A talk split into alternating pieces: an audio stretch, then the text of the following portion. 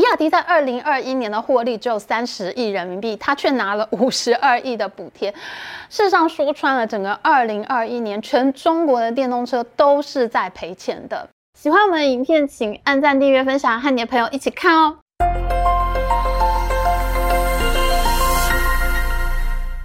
大家好，我是 Amy。我们先前制作的欧洲会因为电动车而跟中国翻脸吗？真的好受欢迎哦，好多人都敲碗要看续集。嘿，续集马上就来了。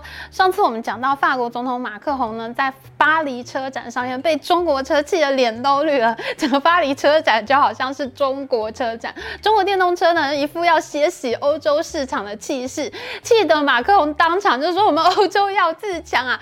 他马上就宣布了新的电动车补贴政策，然后呢，立刻飞到美国见拜登爷爷，抗议美国即将实施的通膨削减法案。马克龙要求拜登呢，不能对欧洲车瞌睡，哇，反攻气势如虹啊！虽然我觉得在俄乌战争里面呢，马克龙表现得很鸟，就很想要当欧洲老大，调停俄罗斯跟乌克兰，结果被普丁无视了，真的很糗。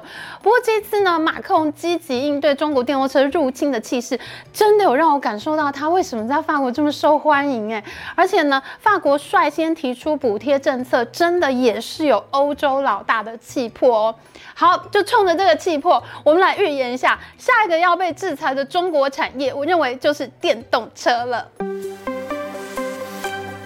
其实中国电动车的崛起呢，也是中国政府搞举国体制那一套，大力补助电动车，然后烧出一家比亚迪来。其实这套呢，真的很有用，打死了好多其他国家的产业。这套方法呢，在半导体上面没什么用，是因为半导体这个战线真的拉得太长太大了，会烧死自己的。如果有想要听中国电动车补助始末的同学，请疯狂留言、按赞、分享我们的影片。如果我们团队有感受到群众的热忱的话，应该就会来认真的做一集哦。总之，中国补助的结果呢，就是去年比亚迪抓住伊隆马斯克分心去弄 Twitter 的空档呢，一下子冲上了全球电动车销售龙头。二零二二年，比亚迪的营收突破人民币四千两百亿元，净利润呢是一百六十到一百七十亿人民币。一百六十到一百七十亿这个数字看起来好像很多，但是呢，其他的净利率只有百分之四而已。比亚迪今年年报细项还没出来，但是呢，它前一年二零二一年领到电动车补贴呢，就超过五十亿人民币。它今年因为卖掉的车子更多嘛，补助照理来说是会更多的。但是我们就先假设只拿了五十亿人民币的补助不变的话，那就等于说哈，如果比亚迪没有拿补贴的话，它的利润呢会直接腰斩的。哎，你会补贴，那谁不会补贴呢？马克龙这一次真的是被激到了，为了要救法国车，他真的是什么自由贸易理念都不管了。法国呢也宣布了非常激进的补贴政策。马克龙打的算盘呢，就是从补助开始，先缩小欧洲电动车跟中国电动车的价格差距，先保住欧洲车的市场。那长期的目标呢，他想要打造一个完全位于法国本国的电动车供应链。在马克龙所提出的法国二零三零大战略中呢，他推出了每个月一百欧元租电动车的补助哦，你可以以租代买，而最贫困的法国家庭还可以拿到六千欧元到七千欧元的买车基金，你可以把电动车买回家哦。六千到七千欧元，那就是新台币二十万上下哎，真的很多哎。那马克龙自己的目标呢？他是想要在二零三零年的时候，法国生产两百万辆电动车，而到了二零三五年的时候，法国国内的汽车要百分之百完全电动化。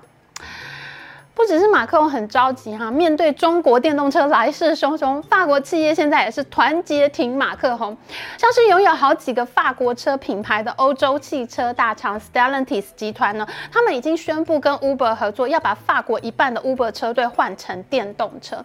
Stellantis 呢，他还准备要在法国盖电动车的超级工厂。那他们集团内的法国电动车品牌呢，也准备从原本只有六款车子增加到十二款车。那法国的雷诺汽车集团，他们也说要开超级工厂，扩大在法国本土的生产基地。哇，看起来现在欧洲车厂真的都动起来了呢。不依照我们台积电去美国设厂的经验呢，我是有点担心欧洲人还能不能打的。靠着补贴和税负减免，真的能打败中国车吗？哎，还真的有可能哎，因为目前呢，电动车还是利润比较薄的新兴产业，非常依赖政府的补助。去年比亚迪虽然很风光，但是在往前数一年哈，比亚迪在二零二一年的获利只有三十亿人民币，它却拿了五十二亿的补贴。事实上说穿了，整个二零二一年，全中国的电动车都是在赔钱的。那去年好不容易比亚迪赚钱了呢，呃。中国新能源汽车的补贴就要撤退了，特斯拉降价猛攻，法国车激烈补贴，日本车、欧洲车都要加码电动车了，结果中国的补贴竟然要取消。这也就难怪，去年以来，巴菲特八次减持比亚迪的股票，一直在卖比亚迪。巴菲特爷爷可是在十五年前八块港币的价钱就买了比亚迪哦。后来比亚迪一度涨到三百多块，现在呢都还有两百六十块港币这么多呢。巴菲特爷爷投资的时候呢，当时红海集团这个郭台铭郭董非常生气，他一直向巴菲特喊话说：“你不应该投资这种小。”偷公司啊，那现在中国取消补贴，这当然给了法国汽车业一个很好的机会。别家电动车都在降价进攻市场，只有最便宜的比亚迪一直调高售价，因为它现在没有补贴了，卖不了这么便宜的车，只好涨价了。所以现在可以说呢，法国车真的是站在一个反攻的风口上哦。马克龙的这些布局呢，代表了法国正在进行一场再工业化的行动。一方面呢，他们要扩大法国的工业产能，希望能够重振法国的制造业；另外一方面呢，电动车的兴起呢，也可以帮助法国降低碳足迹。那么法国呢，这个大国呢，也更能遵守欧盟的环保法规了。那其实这个欧盟的环保法规呢，才会是法国车打败中国车的另一个大杀器，比补贴还要更杀哦。动车产业呢，之所以会崛起，跟环保减碳、对抗地球暖化都有很大的关系。欧盟向来都是非常认真追踪碳足迹的。那为了要推动减碳呢，欧盟对于自己的工业基础产业真的是非常狠心哎，包括是水泥啊、钢铁啊、铝啊、化肥、电力等等这些传统上的高污染工业品呢，都被欧盟征收了很高的碳税。那欧盟为了要做环保呢，很大程度它也伤害了自己本土的工业产能，因为这些工厂呢，其实他们就直接离开欧盟啊，跑去其他法规标准更低的国家就好了呀。那这就导致欧洲发生了一波去工业化的浪潮。然后在接下来呢，欧盟想要再工业化、振兴欧洲的制造业，他们怎么做呢？他们现在很聪明哦，我为了做环保，我做了那么多，我怎么可能会走回头路呢？欧盟这一次呢，反而很有可能利用环保标准呢，来推动欧洲的再工业化，反打入侵的外来者。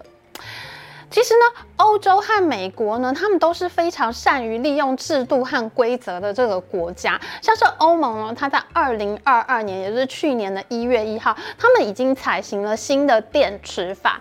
那根据新的电池法规定呢，从二零二四年开始，各家厂商呢都要揭露你电池生产过程中的碳足迹数据。也就是说，你一步一步每一个零件呢，你都要符合绿色生产的原则。那如果你的工供应商没有低碳减排的话，很抱歉哦，你就会被苛征碳税。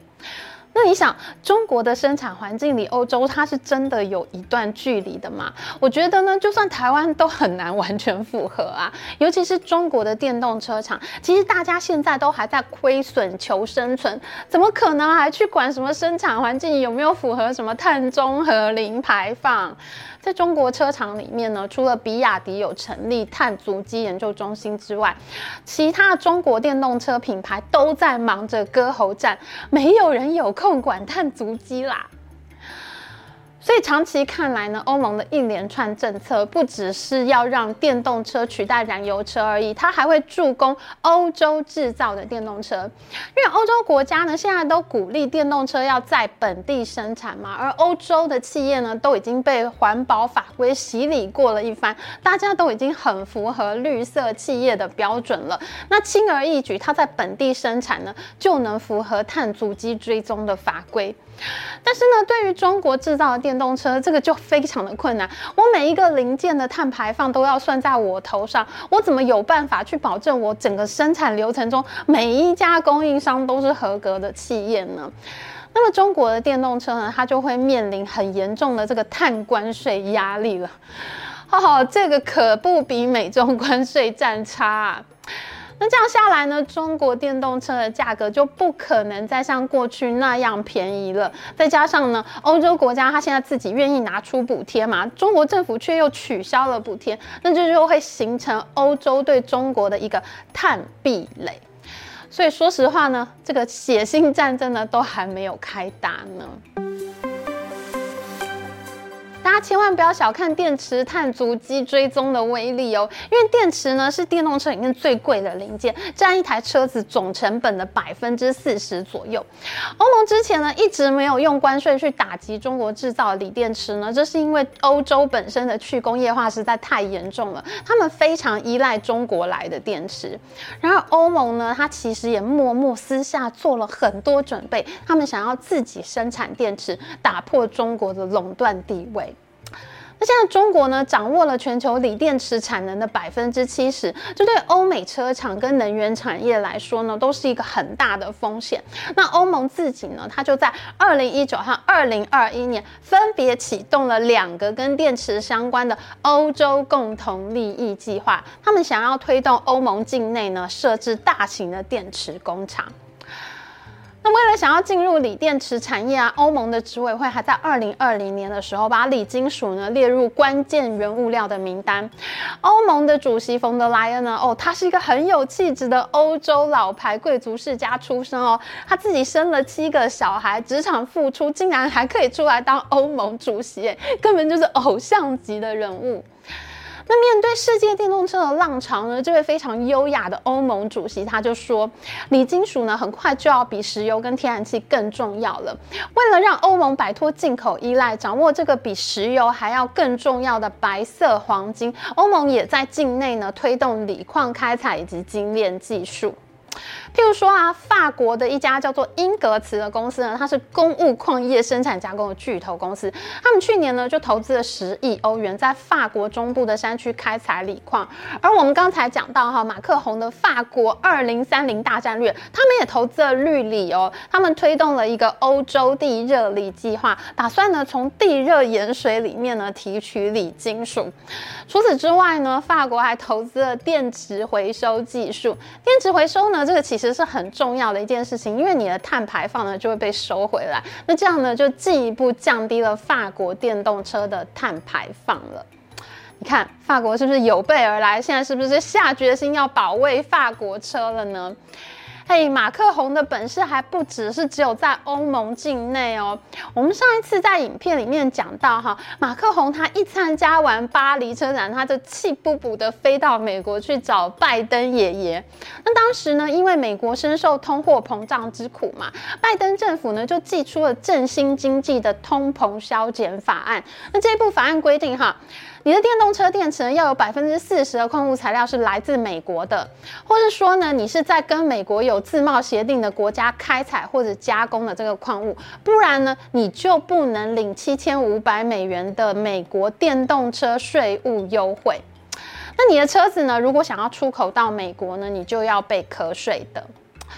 法国车呢，其实并不符合这个条件，所以呢，法国车卖到美国是要被瞌税的。哎，可是马克宏他真的很有本事哎，他竟然呢就说服了拜登，让美国和日本还有欧盟以及英国一起成立一个关键矿物俱乐部，让这几个国家呢要联手采购锂电池原料。哎，那这样子下来，大家不就变同一国了吗？欧洲车呢，可能就可以享受美国的税负优惠了，但是中国车却不行。嗯，看了马克宏这种种手腕呢，我也是觉得对他有一点服气了。不过呢，欧盟的制造业还能不能够重返荣耀？法国车呢，真的会在这一场即将到来的血腥厮杀中胜出吗？这些问题呢，我们都还要继续追剧哦。喜欢我们影片，请记得帮我们按赞，还有记得按订阅频道加开启小铃铛。我们下次再见哦，拜拜。